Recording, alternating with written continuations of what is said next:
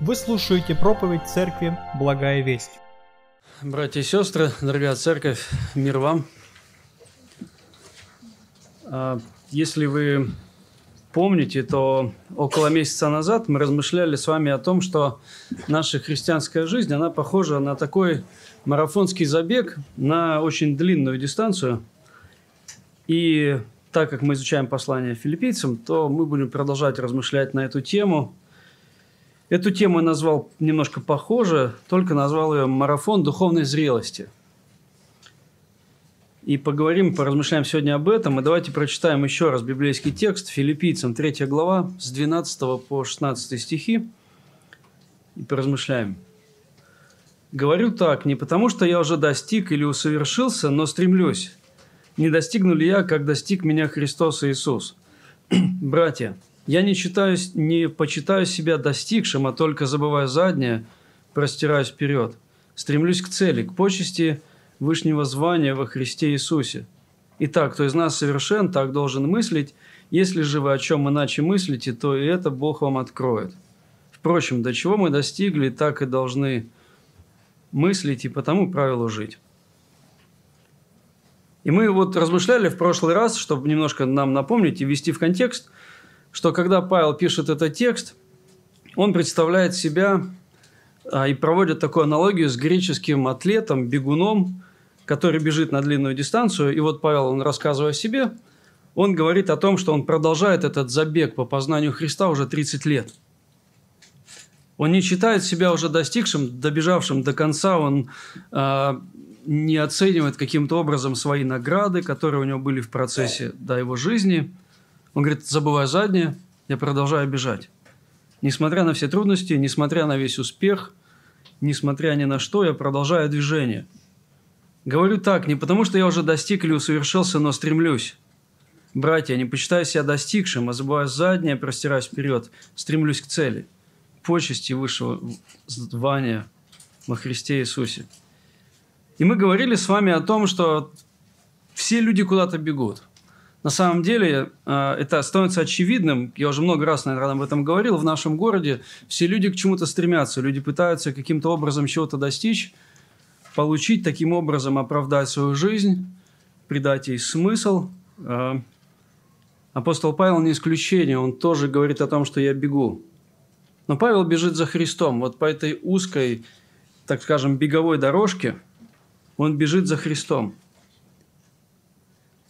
и я задавал вопрос, бежим ли мы за Христом да, вслед вот на этой же беговой дорожке.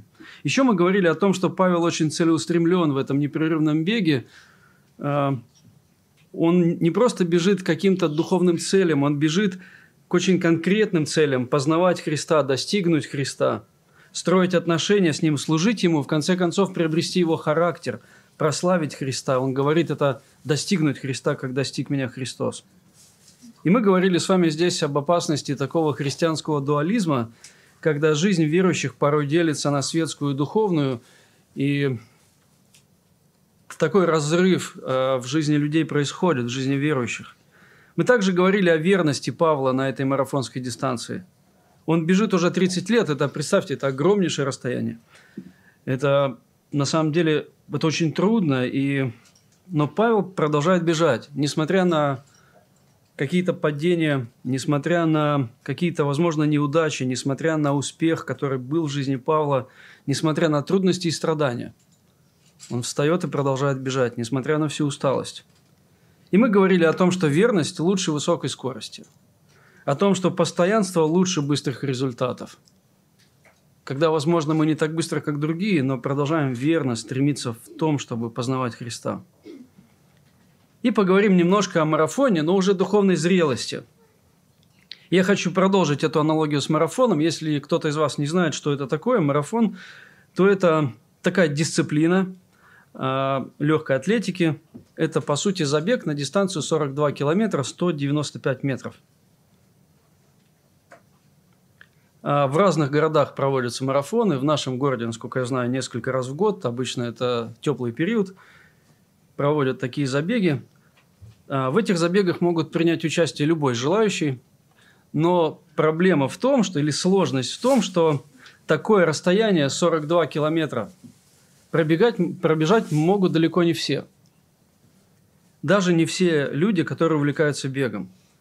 Вот на сегодняшний день я уверен, что я не смогу пробежать такую дистанцию. Пока вот такой мой маленький рекорд был это 15 километров, то 42, честно, я пока не представляю, как это сделать. Но люди пробегают, и даже любители. Но идея в том, чтобы вот пробежать это расстояние, нужна серьезная подготовка. Нужна такая немалая выносливость всего организма и опыт. Распределять силы и так далее. И вот здесь, на этой точке, я делаю вывод, что вот этот марафон, вот эта дистанция, она для подготовленных и опытных спортсменов, далеко не для всех. И вот когда Павел пишет эти строки –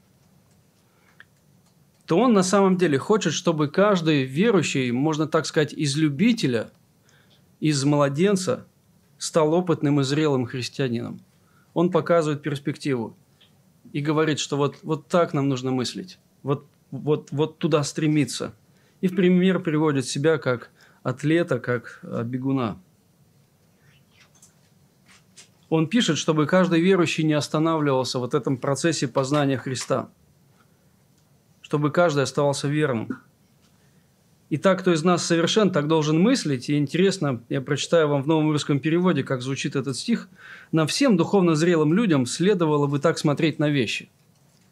Вот как он пишет до этого. Вот именно так. Нам нужно стремиться смотреть на вещи. Всем зрелым людям. И дальше он добавляет, если же вы о чем-то мыслите иначе, то это Бог вам откроет. Бог тоже заинтересован в вашей зрелости. И Он тоже будет направлять нас туда. И то, что этот отрывок очевиден, а, то, что он а, очевидно, что он о зрелости, это факт. И вот в этом отрывке, который мы прочитали, он представляет несколько критериев такой духовной зрелости. Я выделю лишь некоторые, и вот этот список, который я предложу сегодня, он небольшой, этот список не будет исчерпывающим. На самом деле очень богатый библейский текст, и я уверен, что я не смогу раскрыть все богатство Библии здесь. Э, это просто невозможно. Но я попытаюсь. Итак, первое. Духовная зрелость – это сердце, которое устрем, устремлено ко Христу, или сердце, устремленное ко Христу. Знаете, я уверен, когда речь идет о духовной зрелости, то вот именно это является главным критерием, а, когда мы вот оцениваем свою духовную зрелость. Безусловно, это не единственный критерий, но он главный. Вот в этом я убежден. Вы знаете, люди, человек, христианин, он может быть очень знающим Библию. Он может быть воспитанным, он может быть очень сдержанным, он может иметь опыт служения, и внешне он может казаться очень зрелым. Но если сердце не устремлено ко Христу, то человек, ну, это нельзя назвать духовной зрелостью, потому что, ну, как бы мимо цели. Вот вроде бы вот правильно все, но мимо. Еще раз прочитаю, как пишет Павел об этом. «Говорю так не потому, что я уже достиг или усовершился, но стремлюсь. Не достигну ли я, как достиг меня Христос? Братья не почитают себя достигшим, а только, забывая заднее, простираясь вперед». И вот здесь такой образ а, бегуна, который как бы бежит, вытягиваясь вперед, протягивает руку. То есть а, вот все его внутреннее естество, оно стремится вперед. И вот он говорит, вот я стремлюсь туда, к цели, к почести Вышнего звания во Христе Иисусе. То есть мы не просто пытаемся стать лучше, мы не просто пытаемся стать воспитанными и наладить, так скажем, жизнь во всех ее сферах. Тогда у нас был бы клуб как морализаторов и клуб по развитию личности, но мы церковь, которая построена на Христе, которая стремится ко Христу, которая живет славой Христа –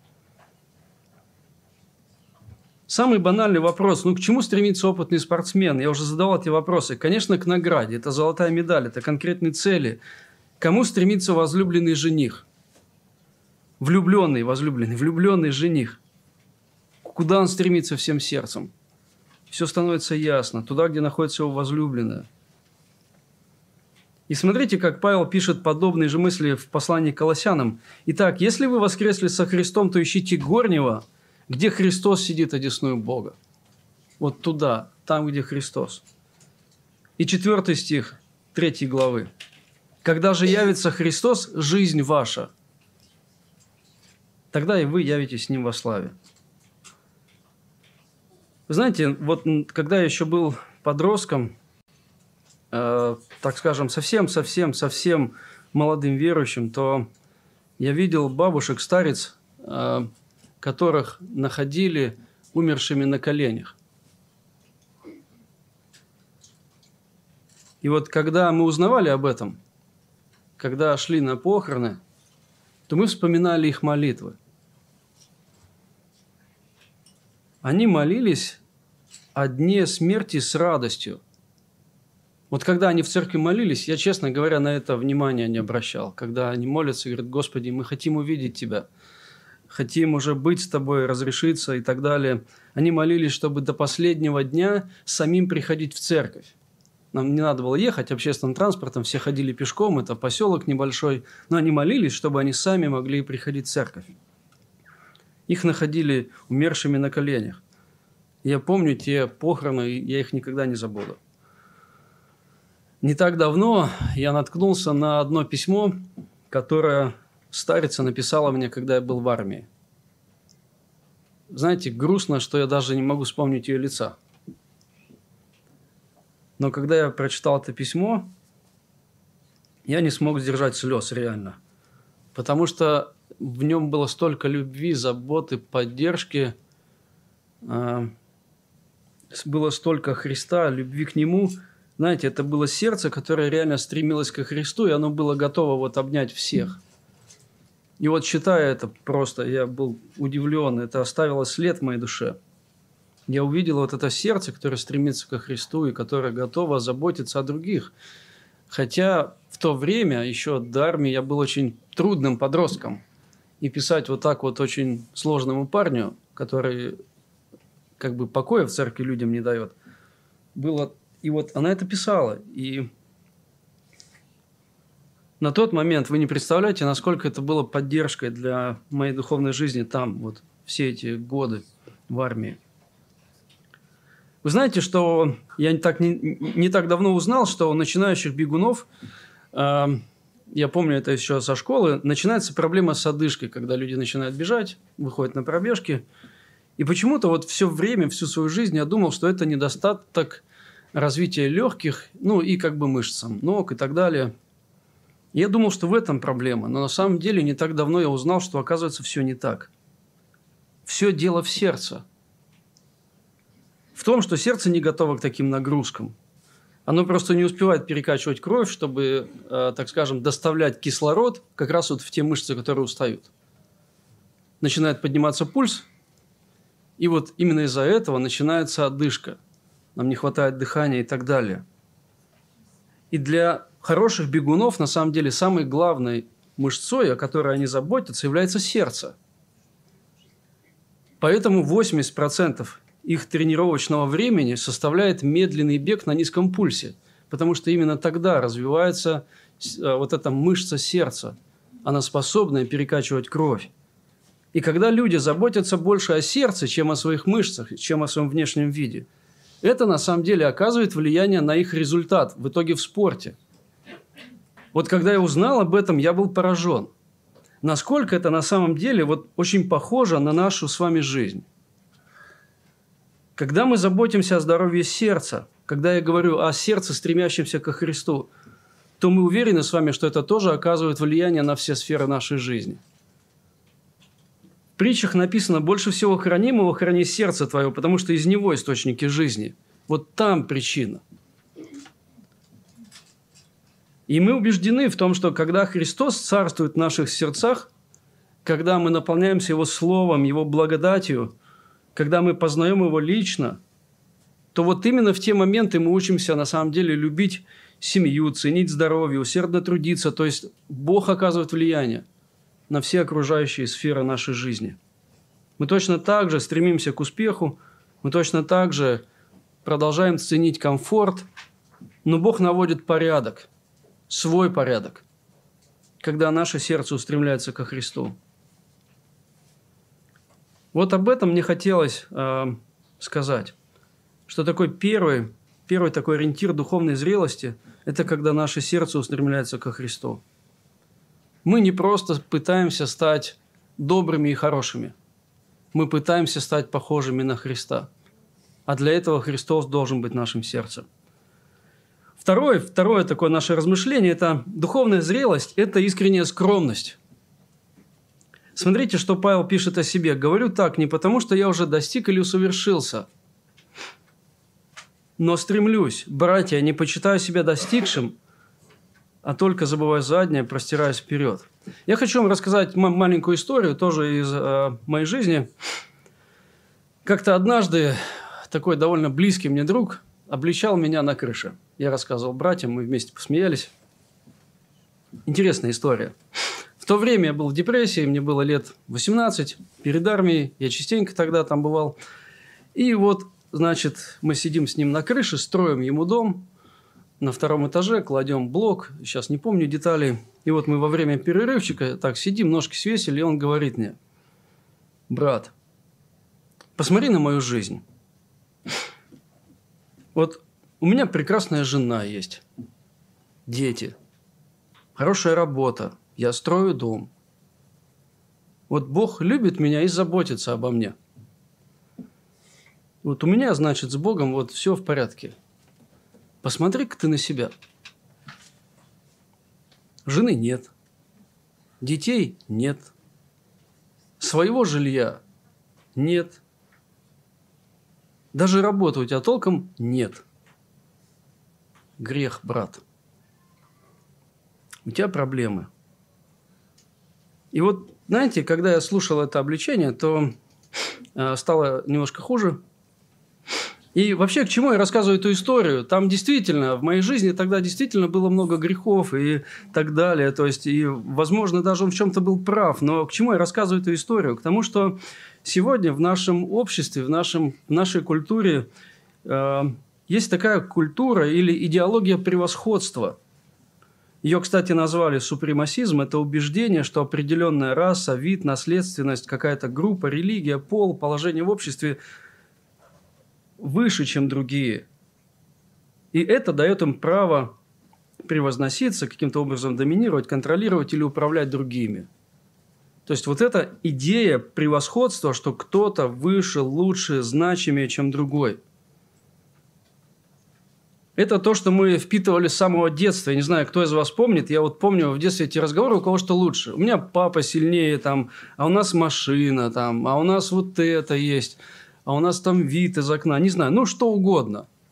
Вот я помню вот эти постоянные соревнования в дворах – нашем поселке, кто сильнее, кто быстрее, кто умнее, там, не знаю, кто сообразительней и так далее. То есть вот эти драки, когда люди пытаются как бы доказать свое превосходство над другими. В школе всегда были умники, которые пытаются, так скажем, демонстрировать свой ум и тем самым, так скажем, да, как-то каким-то образом превознести себя.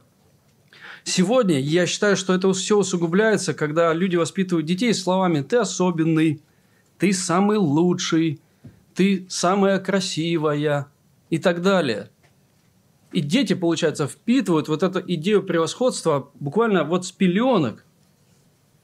Это пропитало нашу культуру, сознание людей. Люди пытаются самоутвердиться за счет каких-то достоинств, которыми, как они думают, они обладают. И вот эта конкурентная борьба, она процветает сегодня в нашем мире. К сожалению, наше сердце с вами тоже запятнано вот этим стремлением к превосходству, когда мы оцениваем других. Мы можем самоутверждаться за счет нашего положения в церкви, например, я пастор, или в обществе. Мы можем утверждаться за счет опыта, своего возраста, своих знаний, образования, сил или даже юмора, за счет внешности – карьеры или уровня дохода. Когда вот все это становится средством, чтобы, так скажем, утвердить себя, превознести себя над другими, тогда мы чувствуем себя хорошо. Помните, как утверждал себя один фарисей? Господи, спасибо тебе за то, что я не такой, как прочие люди.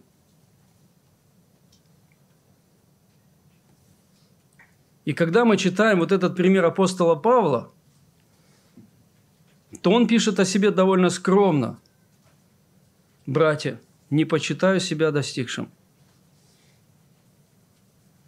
Он не говорит о своих достижениях или успехах, но он продолжает бежать, стремясь к цели. Вот о чем он говорит. Я продолжаю бежать.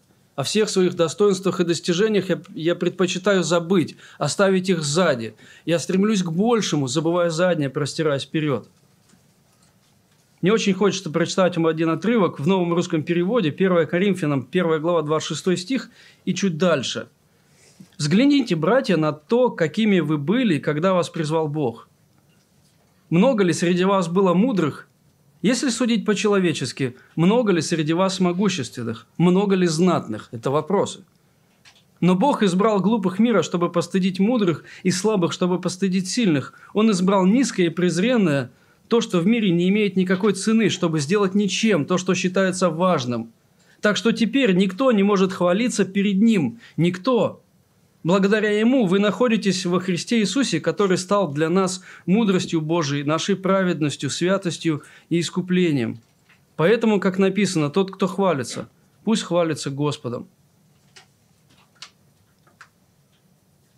Вы знаете, чем ближе человек приближается к Богу, вот чем больше он возрастает в познании Христа, вот чем дальше он продолжает бежать, тем, чем больше он видит себя, он начинает осознавать все больше и больше свою нищету. Нам нечем хвалиться перед Богом.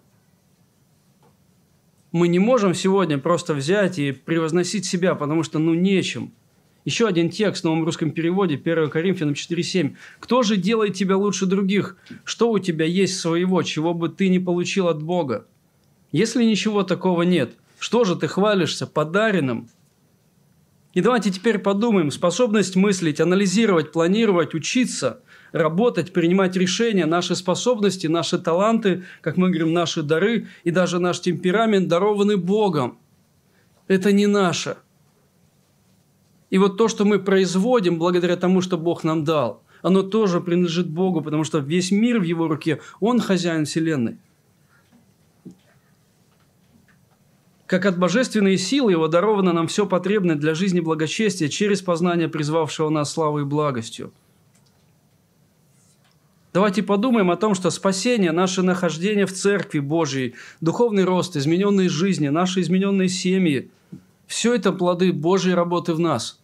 Но это факт. Могу ли я сегодня сказать, что я лучше кого-то из вас? Не могу. И знаете, что удивительно? Единственный, кто действительно обладал всем превосходством. Вот реально единственный, кто обладал всей силой. Единственный, кто обладал всем знанием и таким подлинным настоящим достоинством, тот, который имел право на все, отказался от этого ради нас. Это Христос. В последний вечер перед смертью, вы помните, да, в горнице, когда они собрались вместе – они увидели, что надо ножки помыть, чтобы сесть покушать. Вот вроде бы и тазика полотенца есть, а раба нет. Некому ноги умыть. И вот учеников неловкая пауза. Вот смотрят они друг на друга. Знаете, как если бы там, наверное, русские были, то, наверное, подумали, что, наверное, самый молодой должен мыть. Раз на Иоанна. То есть, и вот она неловкая пауза возникает. И вот реально единственный, кто мог, так скажем, э, ожидать служения себе. Единственный, кто действительно на это имел право. Берет полотенце, тазик и моет ноги. Причем удивительно, что, можно сказать, практически перед смертью. Он думает о благе других больше, чем о своем собственном. Вот это и есть величие смирения и величие скромности. Ибо вы знаете благодать Господа нашего Иисуса Христа, что Он, будучи богат, обнищал ради вас, дабы вы обогатились Его нищетою. И вот когда мы говорим о духовной зрелости, то духовная зрелость, она вот, так скажем, пропорциональна нашей такой искренней скромности, когда мы не пытаемся каким-то образом утвердить себя за счет унижения каким-либо образом других. Я расскажу вам один маленький пример. А, не так давно в интернете я наткнулся на одного спортсмена. Его зовут Андрей Смаев. Он э, такой, можно сказать, культурист. Э, человек, его называют феноменом силы в России. Вообще феномен, феноменом силы. Он ставит рекорды, он такой огромный. На самом деле очень простой парень, он работает на обычном заводе слесарем и, так скажем, тренирует всю, там, практически всю жизнь тренировался у себя в гараже. И вот что удивляет, человек, ставящий удивительные рекорды, который, сам того не желая, стал звездой в Ютубе, ведет себя просто очень скромно, честно, я ему сначала не поверил. И вот эта скромность, когда он не пытается за счет своих достижений, так скажем, каким-либо образом вылезть вперед, вот это делает его еще более известным. Вот это на самом деле еще больше возвеличивает его в глазах людей. И вот этот парадокс некоторый, помните, когда Христос говорит, если кто хочет быть из вас большим, будь всем слугою. И последнее. Зрелость – это евангельское терпение или терпение, основанное на Евангелии. Смотрите, пишет Павел здесь такие слова. Итак, кто из нас совершен, так должен мыслить. Если же вы о чем иначе мыслите, то и Бог вам это откроет.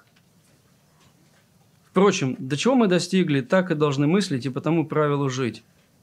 И вот здесь, когда я говорю о евангельском терпении, то мы э, размышляем об отношениях с друг с другом. И вот у меня вопрос, кому из вас знакомы такие слова? Мне не хватает или не хватило терпения? И в какой-то момент какой-то гнев из нас а, порой изливается. Почему? Я задаю вопрос очень часто сам себе. Почему люди порой так легко выходят из себя, повышают тон друг на друга? Почему люди порой позволяют себе повышать тон друг на друга внутри, даже не вслух говоря? Почему так часто людьми одолевает гнев, и он проявляется внешне и внутренне? Задумывались ли вы мы вообще, почему это происходит? Вот в чем причина? И я думаю, что вот одна из, наверное, главных причин – это завышенные требования или ожидания от других. Когда люди не соответствуют моим ожиданиям или моим желаниям, моим стремлениям, каким-то моим стандартам, вот тогда, в такой момент, гнев выплескивается, и я говорю, мне не хватило терпения. На самом деле мы всегда чего-то ждем друг от друга. Супруги ждут друг от друга, дети ждут от родителей, родители ждут от детей, церковь ждет от пасторов, пасторы ждут от церкви и так далее. Мы всегда чего-то ждем. Мы хотим, вы замечали когда-нибудь, что мы хотим переделать других? Под свои какие-то стандарты, поведения, мышления, воспитания, знания и так далее. Мы говорим, не делай так. Вот не делай так больше – еще раз ты так сделаешь, ну все. Я думаю, что вот, вот этот гнев, который из нашего сердца изливается, зачастую это, знаете, недостаток любви друг к другу и от недостатка осознания того, сколько много терпит Бог, когда речь идет о наших взаимоотношениях с Ним – вот об этом он пишет. Кто из нас совершен, так должен мыслить. Если же вы о чем иначе мыслите, то это Бог вам откроет. Павел хочет, чтобы они достигли зрелости. Павел хочет, чтобы они стали опытными спортсменами. Павел хочет, чтобы они ставили более высокие цели в своем забеге. Но он понимает, что не он их меняет, это делает Бог. И он говорит, если вы иначе мыслите, то и это Бог вам откроет. Потому что Бог заинтересован в вашей зрелости гораздо больше, чем я – Поэтому я не буду требовать от вас или переделывать вас, или надувать губы, или стучать ножками, потому что Бог это делает. Но я буду любить, продолжать объяснять, наставлять и призывать. И служить вам. Вот что делает Павел. Вы знаете, чем евангельское терпение является? Совсем времени мало. Но попробуем. А, евангельское терпение – это не попустительство – когда человек, знаете, не способен, так скажем, сказать что-то другому человеку, а, какую-то вот, знаете, такую укоризну в любви, когда порой супруги, проявляя терпение, в кавычках, делают вид, что ничего не происходит. Ну, как бы смиряются, опять же, в кавычках. А на самом деле собирают вот этот мешок гнева, откладывают вот эту бурю на потом. И вот проходит время, возможно, даже очень долгое время, а потом просто буря, война. И вот тогда вспоминается все. Вот евангельское терпение не является этим, когда мы, стиснув зубы, делаем вид, что ничего не происходит. Евангельское терпение – это также, еще раз повторюсь, не умение просто стиснуть зубы, когда я внешне проявляю терпение, делаю вид, что... А внутри меня просто буря бушует. Не так давно я с одним парнем общался, он как раз рассказывал мне об этом, что вот он внешне, вот ну просто вот карман носа не поточит, а внутренняя буря, война. Просто желание порвать. Вот евангельское терпение вот не является тем, что мы просто можем сдерживать эмоции. Евангельское терпение – это когда мы по мере нашего духовного роста вначале осознаем, сколько простил и прощает на данный момент нам Бог. Когда мы осознаем, что Он принял нас к себе такими, какие мы есть. Он любит о нас, заботится о нас, обличает и даже наказывает, и в то же время дает время на исправление. Не требуя мгновенных перемен, что вот не делай так.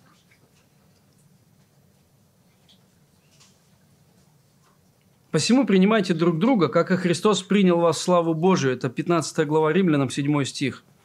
Ефесянам, 4 глава, 32 стих – но будьте друг к другу добры, сострадательны, прощайте друг друга, как и Бог во Христе простил вас. Галатам 6 глава 1 стих «Братья, если впадет человек в какое согрешение, вы духовно исправляйте такового в духе кротости, наблюдая каждый за собой, чтобы не быть искушенным. Носите бремена друг друга» – это второй стих. Таким образом исполните закон Христов. Знаете, вот когда я говорю, вот размышляя об этом евангельском терпении, то такое терпение – можно увидеть в отношениях Христа и учеников. Вот когда мы перечитываем Евангелие, вас когда-нибудь удивляло то терпение, с которым Иисус разговаривает с учениками? Он не всегда с ними говорит мягко, но говорит, он порой говорит строго. Но терпение Христа, когда мы читаем Евангелие, становится реально очевидным, когда Он любит их. И вот это терпение, оно основано на любви и заботе – основана на Евангелии. Я хочу прочитать один отрывок из Евангелия Тана 13 главы, я уже упоминал его. И хочу посмотреть, э, чтобы обратить внимание, как Иисус говорит с Петром. Чтобы мы посмотрели с вами вот действительно на это качество характера Христа. Иисус, зная, что Отец все отдал в руки Его, это 3, 13 глава, 3 стих, и что он от Бога и шел и к Богу исходит, встал с вечери, снял с себя верхнюю одежду и взял полотенце, припоясался. Потом влил воды в умывальницу и начал умывать ноги ученикам и оттирать полотенцем, которым был припоясан. Подходит к Симону Петру, и тот говорит ему, «Господи, тебе ли умывать мои ноги?» Иисус сказал ему ответ, «Что я делаю теперь, ты не знаешь, а разумеешь после». Петр говорит ему, «Не умоешь ног моих вовек». Иисус отвечал ему, «Если не умою тебя, не имеешь счастья со мною». Симон Петр говорит ему, Господи, не только ноги мои, но и руки и голову. Иисус говорит ему, а мытому нужно только ноги умыть, потому что чист весть. И вы чисты, но не все. Ибо знал он предателя своего, поэтому и сказал, не все вы чисты. Когда же умыл им ноги и надел одежду свою, то возлегший опять сказал им, знаете ли, что я сделал вам? Вы называете меня учителем и Господом, и правильно говорите, ибо я точно то. Итак, если я Господь и Учитель умыл ноги вам, то и вы должны мывать ноги друг другу. Ибо я дал вам пример, чтобы и вы делали то же, что я сделал вам. И вот когда вот евангелист Иоанн вспоминает эту историю, он наделяет ей очень большое внимание, потому что огромнейший след в его жизни оставил этот отпечаток. То, как говорит Иисус со своими учениками. И мне бы очень хотелось, чтобы мы анализировали то, как мы говорим с людьми, как говорим с родителями или с детьми как говорим с друзьями или сотрудниками на работе. Мне бы очень хотелось, чтобы нас, как верующих людей, знали как терпеливых людей. Я очень надеюсь, что это терпение будет не просто знаете, когда мы сжимаем зубы, это не просто будет попустительством, а действительно это терпение будет продиктовано любовью и заботой. Той заботой, которую мы видим во Христе, которого наказывает о нас. И вот в заключение хотелось бы сказать, что Бог заинтересован в нашей зрелости. Даже больше, чем мы сами. И Бог будет трудиться с нашим сердцем, чтобы вести нас туда, где мы еще не были. И мне бы хотелось молиться вместе с вами, чтобы не препятствовать Богу. Чтобы, продолжая забег, мы разделили цели Христа, стать похожими на Него. Давайте помолимся. Аминь. Отец мой, Бог мой, Господи, я очень благодарен Тебе за то, что своей любви и милости Ты даровал спасение, Господь, тому, кто не заслуживал и никогда не заслужит его. Спасибо, Господь, за то, что Ты назвал нас своими детьми. Спасибо, Господь, за то, что Ты во Христе сделал нас достойными.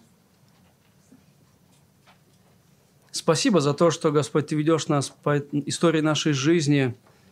Ты, Господь, ведешь нас к зрелости. Ты меняешь нас, наш характер. И Ты хочешь, Господь, и делаешь так, чтобы мы были похожими на Тебя. я прошу, Отец, помоги, чтобы эти ориентиры из этого библейского текста стали реальностью в нашей жизни. И чтобы, когда мы будем более зрелыми, Господь, мы не говорили о себе так.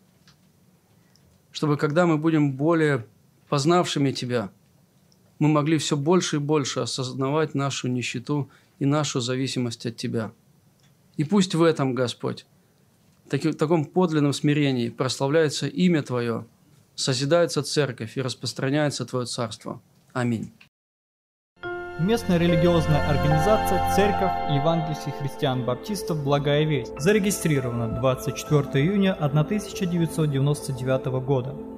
ОГРН 103 773 974 3007